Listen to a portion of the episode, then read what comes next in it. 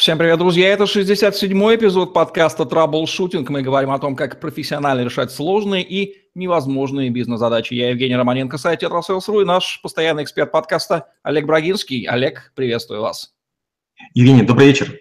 Олег Брагинский, специалист номер один по траблшутингу в России СНГ, гений эффективности по версии СМИ, основатель школы траблшутеров и директор бюро Брагинского, кандидат наук, доцент, автор двух учебников, девяти видеокурсов и более 700 статей. Работал в пяти государствах, руководил 190 проектами в 23 индустриях, 46 стран, 20 лет проработал в компаниях Альфа Групп. Один из наиболее просматриваемых людей планеты – сети деловых контактов LinkedIn. В жизни любого бизнеса наступает момент, не любого, но некоторых, когда он начинает не только продавать товары и услуги своим клиентам, но и начинает клонировать сам себя и продавать свою бизнес-модель. Это явление известно под названием – франчайзинг, а то, что продается, есть франшиза. Говорим сегодня как раз об этом. Олег, давайте начнем с, дефини... с дефиницией. Что же такое франчайзинг и что такое франшиза? Ну, существует две бизнес-модели. Франчайзинг продукции и франчайзинг бизнес-формата. Франчайзинг продукции – это когда франчайзер создает бренд и предоставляет его в пользование франчайзи на основании соглашения о франчайзинге или лицензии. Франчайзинг продукции, например, это Coca-Cola а, или John Deere комбайн знаменитая.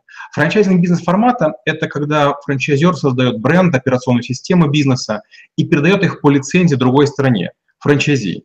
Франчайзи заключает контракт на использование имени и вот этой системы операционной для предоставления продукции и услуг потребителям на определенный срок, э, на определенном э, месте. Франчайзинг бизнес-формата, например, э, это Макдональдс или Subway. А вот франшиза – это, по сути, разрешение осуществлять некоторый вид деятельности на некоторой территории в оговоренный срок. Франчайзер, для него франчайзинг – это способ зарабатывать деньги тогда, когда бизнес уже подошел к некоторым границам э, своего рынка. Почему это изобретение получилось, родилось? Ну, э, важно понимать, откуда оно берется. Э, когда не было дорог, когда не было национальных телевидений, скажем, мы говорим в основном про, про Америку, про новый свет, тогда распространение бизнесов останавливалось захватом некоторой территории, на которую франчайзер мог поставлять свои товары или сырье для них. Тогда еще не было франчайзинга. Но появление дорог и национального телевидения привело к тому, что люди, перемещаясь из штата в штат, начинали хотеть заниматься каким-то видом бизнеса, скопировав его у кого-то, купив. Франчайзинг важен в отраслях, где компании вынуждены создавать многочисленные торговые точки в различных географических регионах. Применение франчайзинга целесообразно в тех властях, где выпуск продукции производится непосредственно на месте и не требуют длинной поставки через полпланеты. Поэтому франчайзинг, кстати, не используется в большинстве производственных отраслей промышленности. Однако в сфере быстрого питания, продукции и услуг, как раз которые могут оказываться и строиться на территории, где они и создаются, и представляются, а, это вот стандартная идея для франчайзера.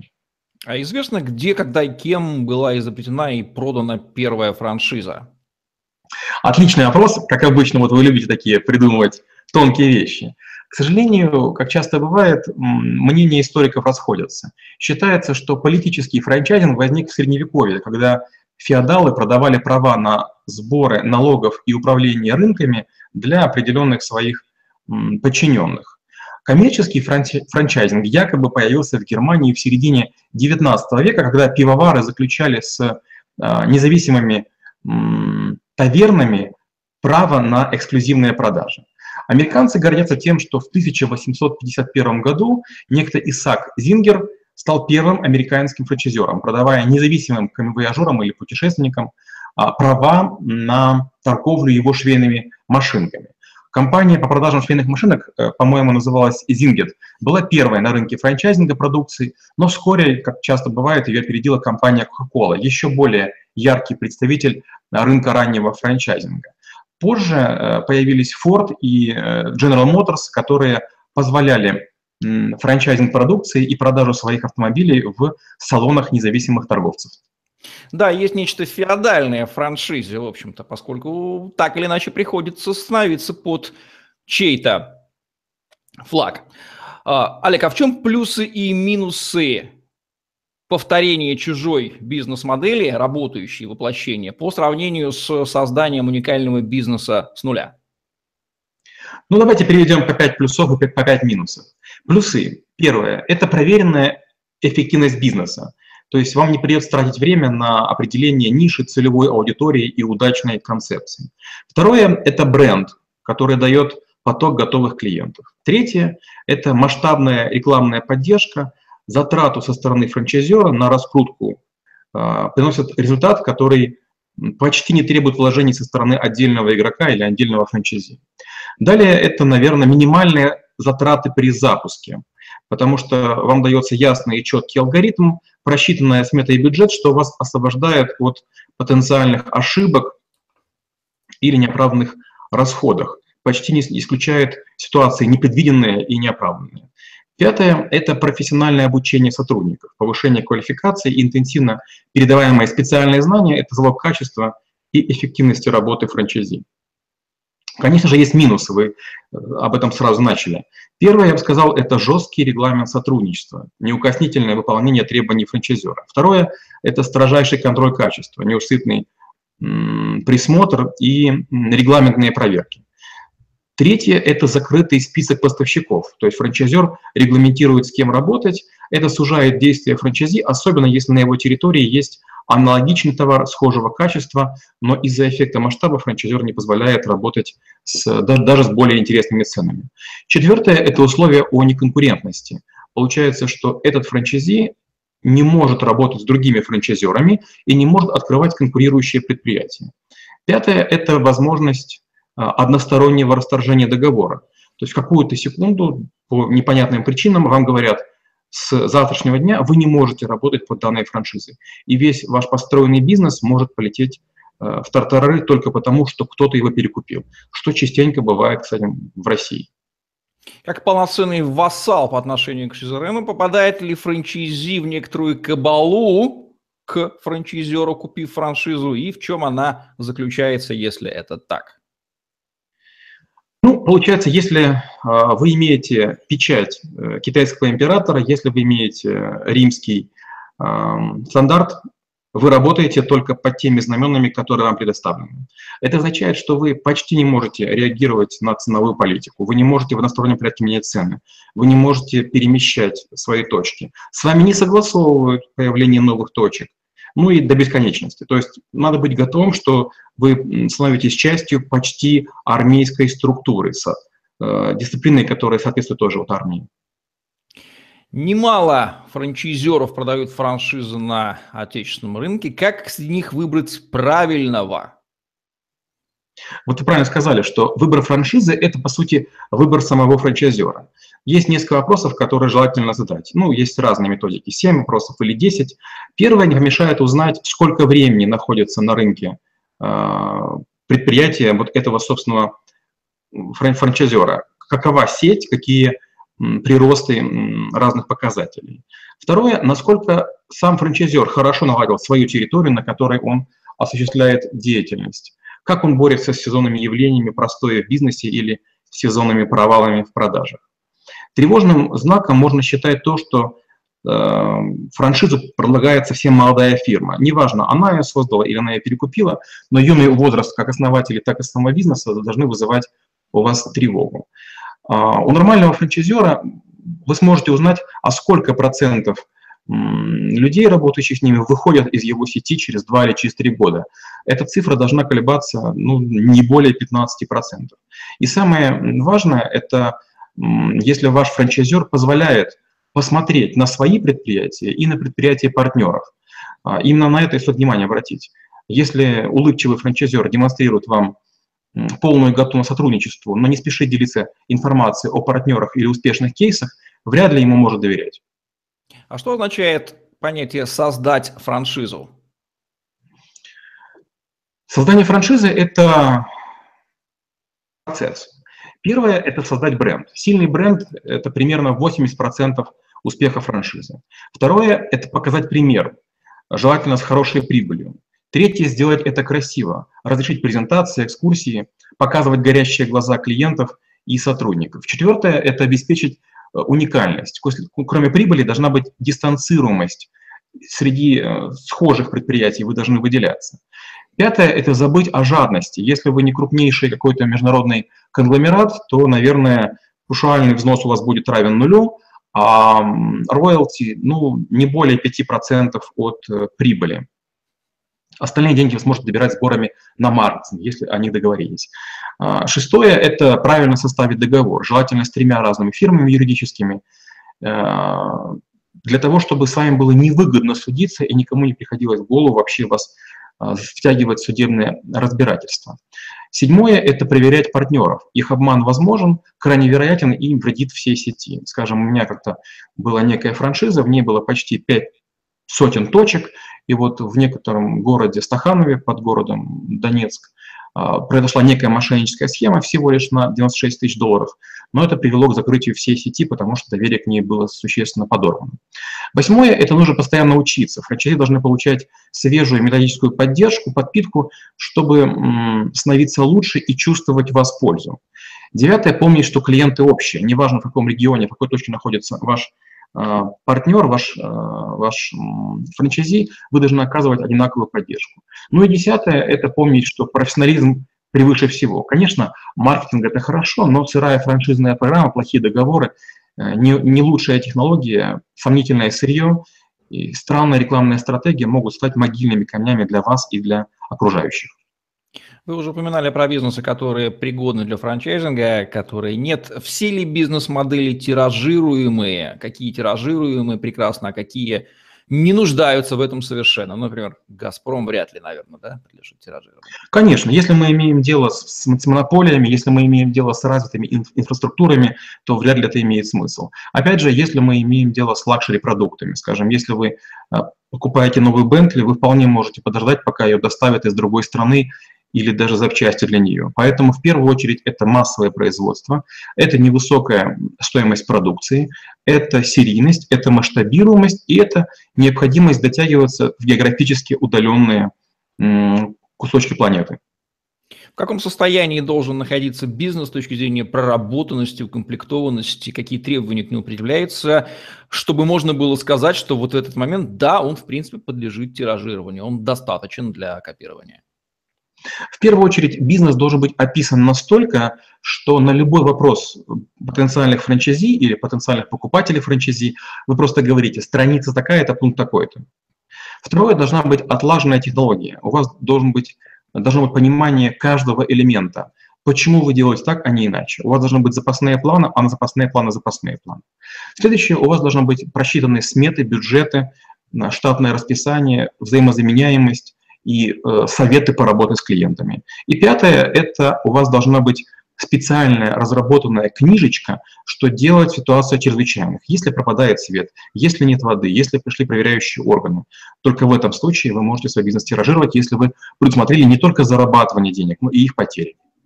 Есть люди, которые предлагают свои услуги по упаковке франшизы. Понятно, что среди них есть эксперты, есть шарлатаны. Как отличить первых от вторых, как выбрать этого человека, когда в нем, в его услугах бизнес нуждается? Часто говорят о том, что те, кто упаковывают франшизы, это те, кто хотя бы продал одну франшизу. Этого недостаточно. Часто бывает в наших условиях, а, пионеры, первенцы, им часто везет, они проходят полный путь, потом продают франшизу и думают, что они смогут сделать вторую. К сожалению, этому бизнесу, как и многим другим, нужно учиться. Скажем, я ему учился у небезызвестного Джона Ванейкина. Это человек, который привез многие технологии в России, в том числе и франшизу. И вот сколько ситуаций не возникало, я постоянно звонил Джону, у него был абсолютно готовый ответ на все. И вот когда он рассказывал о том, как упаковывать франшизу, он говорил примерно 50 пунктов того, как это делать. Вот первый вопрос к упаковщику – это сколько франшиз вы упаковали, сколько у вас было судебных случаев, в скольких случаях вы проиграли, чему вы научились от того, что вот у вас были некие корпоративные конфликты. Если, как большинство российских бизнесов, созданных с нуля, бизнес завязан на личность владельца и без него не жизнеспособен, может ли он быть как-то изменен и сохранена его жизнь так, чтобы он стал тиражируемым? Или это уже диагноз, и о тиражировании можно даже не мечтать? К сожалению, если бизнес завязан слишком сильно на своего основателя, не на изображение основателя, не на картинку, не на его выступление где-то в парламенте или в, в, в прессе. А вот если он участвует и является двигателем, а таких бизнесов в России много, то есть вокруг людей харизматичных, людей нестандартных, людей с прорывным мышлением организовываются бизнесы. Нет, такие бизнес, бизнесы не являются системными, и они нежелательны к распространению через франчайзинг. Тут уже ничего сделать невозможно. Можно отстранить э, собственника, можно перевести в управляющую компанию, постепенно отдалять, но это может занять более пяти лет, а франшизный бизнес за пять лет обычно хереет. Можно ли будет в перспективе приобрести франшизу школы трэблшутеров? Да, это уже возможно. Купить франшизу, что это означает? Какие именно объекты передаются и в какие отношения вступает франчайзи и франчайзер? Тут, тут длительная будет такая история. Чтобы узнать, как правильно купить франшизу, надо изучить не только гражданский кодекс. Практика гораздо шире, чем проблемы теоретические, вот, которые мы сейчас с вами обсуждаем. И не все детали можно учесть на бумаге. Огромную роль играют личные отношения между сторонами.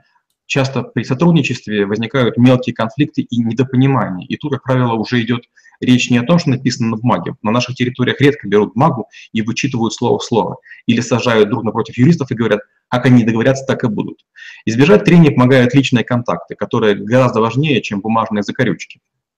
Хотя обе стороны в конечном итоге заинтересованы в сотрудничестве, переговоры не всегда проходят просто. Приходится обговаривать права эксклюзивности в регионе, помощь при подборе персонала, при обучении персонала и тысячи других моментов.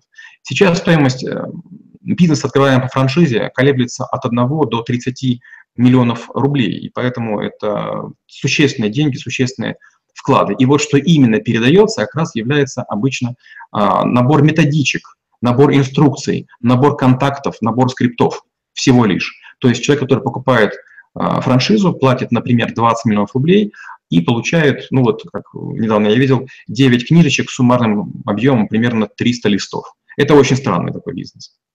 Когда берется отечественный бизнес, созданный в отечественных реалиях, и клонируется, есть ли какие-то особенности этой практики по сравнению с практиками а, клонирования в западных странах? То есть особенности такого русского, российского франчайзинга? Безусловно, конечно. На наших территориях есть ряд негативных моментов а, в практике предпринимательской, которые препятствуют эффективному формированию рынка франчайзинга. Ну, в первую очередь, это несовершенство законодательства, неудачная 54 глава Гражданского кодекса. А, второе – это отсутствие в кругах предпринимателей серьезных знаний о франчайзинге. Третье – это практика ухода многих операций в тень и работа с наличными. Четвертое – это практика безнаказанного невыполнения обязательств между партнерами. И пятое – это колоссальная излишняя бюрократическая процедура, регламентация бизнеса и взяточества. Есть ли проблема адаптации бизнес-моделей, созданных в других странах, на территории еще других стран? Или если бизнес хорошо создан, он без проблем имплементируется, где бы э, это ни проходило? Как Макдональдс, например, который работает по всему земному шару.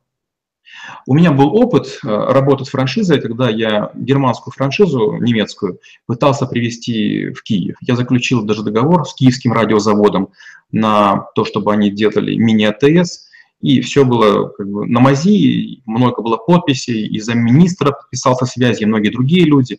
Но в ходе реализации практически каждый день возникали нюансы, и примерно через год одну из первых франшиз, это был, по-моему, год 1994, мне пришлось свернуть. Не с убытком, была некоторая прибыль, но я понимал, что больше в нее вкладываться не могу.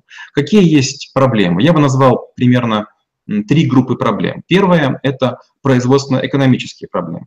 Большая доля ручного труда, что приводит к тому, что в готовых э, продуктах и услугах значимая доля – это зарплата и налоги.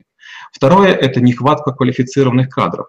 Несоответствие заявленных стандартов в, случае франшизы вызывает э, праведное э, раздражение клиентов, которые не получают сервис, который должен быть во всей сети одинаков.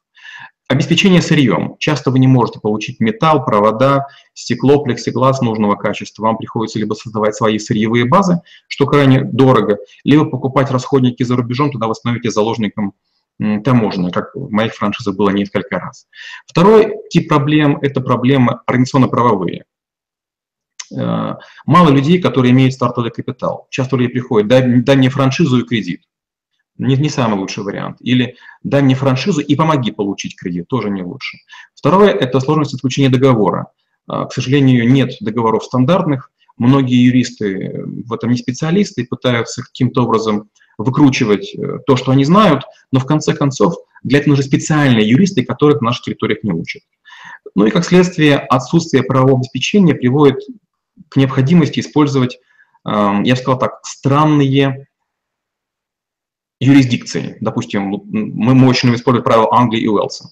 Социально-культурные проблемы – это предпринимателям и чиновникам не хватает образования. Они не знают, как делать и, и, и что делать. Далее, то, о чем мы говорили, кабала – это нежелание беспрекословно подчиняться стандартам, условиям, регламентам и инструкциям. И, наверное, последнее – отсутствие или слабость местного опыта, что негативно влияет на уровень взаимного доверия. Ну вот так, если быть честным, кроме Дадо Пицца, наверное, так в голову ничего не приходит. Является ли франчайзи в полном смысле предпринимателем, или он просто покупает себе дорогое рабочее место, и кому в связи с этим по личностным или психологическим свойствам франшиза точно не подойдет, потому что будет скучна, ему будет неинтересно в этих рамках? Ну вот точнее не скажешь. Действительно, франчайзи покупает дорогое рабочее место. Одно дело быть начальником а, отделения или филиала страховой компании или отделения банка, а другое дело получить некую точку, на которой вы являетесь распорядителем. По сути, да, вы становитесь моментально директором небольшого предприятия, и от вас многое зависит. У вас свобода гораздо больше, чем в найме, поэтому это может быть вполне переходным периодом между работой корпоративной и работой в найме. Все-таки, наверное, вы больше предприниматель. Если купленная франшиза не заработала у конкретного франчайзи при, в общем-то, успешности у других, в чем здесь может быть trouble, который надо шут? Ну, бесконечное количество вариантов. Я с таким часто сталкивался в основном в зоне строительства. Часто франшиза хороша не потому, что у вас есть продукт, технология, услуга или сервис, а потому, что у вас есть поток заказов. Вот есть два типа франчайзеров. Первые поставляют вам клиентов по всей сети. Это могут быть вафли, мороженое, варенье или, не знаю, там, перетертый мед с ягодами. И второй вариант, когда вы умеете строить какие-то но вы зависите от местных чиновников. И тогда вам нужно входить в конгломерат и кого-то впускать в франшизу какого-то бывшего вице-премьера, который будет вам помогать. Вариантов нечисленное множество. Вступая в брак, не каждому дают совет, думая, думать о будущем разводе, который теоретически практически может иметь место. Так вот, нужно ли предпринимателю, который создает бизнес с нуля, сразу задумываться о том, что его надо сразу строить правильно, потому что впоследствии возникнет желание его тиражировать. Если он об этом не думает, то какие типичные ошибки он совершит, о которых будет поздно думать, когда он их опознает? Первая ошибка – это бренд. Если бренд не ваш, но вы даете маркетинговые сборы, постоянно бренд раскручивается, то потом, лишившись бренда, вы моментально теряетесь всего. Это очень странно. Скажем, было некое кафе, и вдруг э, по какой-то причине с вами договор расторгают, и у вас вот этот бренд исчез. Вы вешаете бренд похожего цвета, все то же самое, но люди вдруг не идут. Вот сейчас есть очень серьезный такой спор между KFC и Макдональдс. Невзирая на всю агрессию KFC, очереди стоят в Макдональдс. И причина этому – колоссальный объем денег, который Макдональдс тратил гораздо дольше, чем KFC. То же самое с колой. Пепсика и Кока, они всю жизнь борются за каждую конкретную территорию. Так сложилось, что на нашей территории кола вложила больше денег. И если вы вчера продавали, продавали Пепси, и у вас было написано там «кола-бар», а сегодня у вас будет Пепси, вы тут же лишаетесь своих клиентов. Вот к этому нужно быть готовым. Силу бренда надо понимать и нельзя недооценивать. Какие рекомендации Олег Брагинский даст будущим франчайзерам и будущим франчайзи? Ну, давайте по пять. Начнем с будущих франчайзи. Первое – это правильно выбирайте отрасль. Идите туда, где вы хоть что-то понимаете. Второе – понимайте преимущества франчайзинга. Не думайте, что это волшебная пилюля. Третье – принимайте во внимание присущие недостатки, о которых мы с Евгением уже поговорили. Четвертое – учитывайте правовой аспект. И пятое Согласуйте подходящую ассортиментную политику и политику ценообразования. Оставьте себе хотя бы маленькую хотя бы маленькую свободу. И по поводу будущих франчайзеров. Ну, первое. Удостоверьтесь, что стратегия франчайзинга подходит вашей бизнес-концепции. У вас хватит сил и энергии на масштабирование. Второе. Разработайте правильную стратегию управления вашей франшизной системой. Третье. Определите верный подход, обеспечивающий франчайзи достаточную поддержку и помощь. Четвертое. Продумайте о территориальности франчайзи, чтобы они друг другом не конкурировали. И разработайте верную стратегию расширения системы. Тема франчайзинга глубочайшая, вряд ли ее можно раскрыть в рамках одного выпуска. Нужно ли какие-то ключевые мысли, которые не прозвучали выше, Олег, добавить под финал?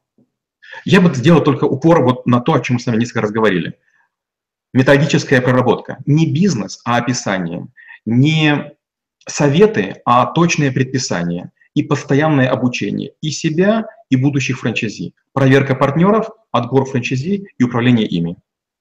Вот такой взгляд на современный франчайзинг и его национальные российские особенности от Олега Брагинского в подкасте «Траблшутинг», где мы говорим о том, как решать сложные невозможные бизнес-задачи. Евгений Романенко, Олег Брагинский были с вами. Ставьте лайк, подписывайтесь на наш YouTube-канал, чтобы не пропустить новые ежедневные видео с вашими любимыми экспертами. Обратите внимание на другие выпуски подкаста «Траблшутинг», если чувствуете, что ваш бизнес подлежит тиражированию, тиражируйте правильно. Ну а если вы потенциальный франчайзи, то правильно выбирайте будущую франшизу. Плюсы в этом, безусловно, есть. Удачи вам. Всем пока. Спасибо и до встречи через неделю.